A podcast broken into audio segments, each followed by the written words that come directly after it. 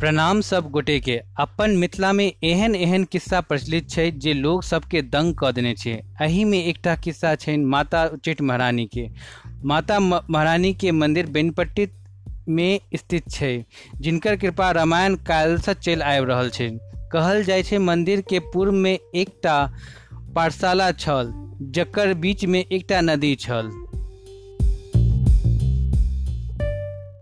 कालिदास अपन पत्नी विद्योत्मा सँ तिरस्कृत भऽ इएह पाठशाला में खाना बनबै के काज करै छलाह एक बेर के बात छै, एहि नदी में बहुत भयंकर बाढ़ि आबि बाढ़ि के बहाव एते तेज छलैया कि साँझक दिया देबऽ में सब केओ असमर्थ छल।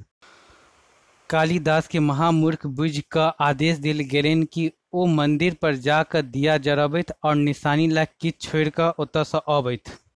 ई आज्ञा पाबि कालिदास झट सँ नदी में कूदि गेला। केनाहियो नदी के हेलैत हेलैत ओ मंदिर पर पहुँच गेला।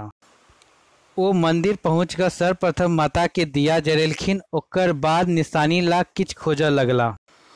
हुनका ओतऽ किछु नहीं भेटलनि तऽ ओतै जरैत दीप के कारिक के लऽ कऽ माता के मुख पर लगा देलखिन। एहि बात पर माता प्रकट भऽ गेलखिन। माता प्रकट कऽ कहलखिन, रे मूर्ख, तोरा अते बड़का मंदिर में किछु और नहि भेटलौ, जे अपन जान जोखिम कऽ तू एतऽ दिया जरबा आबि गेले। हम तोरा एकटा वरदान दै तू आइ जे पुस्तक छुबै, तोरा ओ कंठस्थ भऽ जेतौ। कालिदास ओतऽ सँ लौटला, और सब विद्यार्थी के किताब छू कऽ मूर्ख कालिदास सँ विद्वान कालिदास भऽ गेला। इएह कवि आगू चलि कऽ मेघदूत अभिज्ञान शकुंतलम जेहन रचना कले यह छल अपन महारानी उच्चैठ के किस्सा।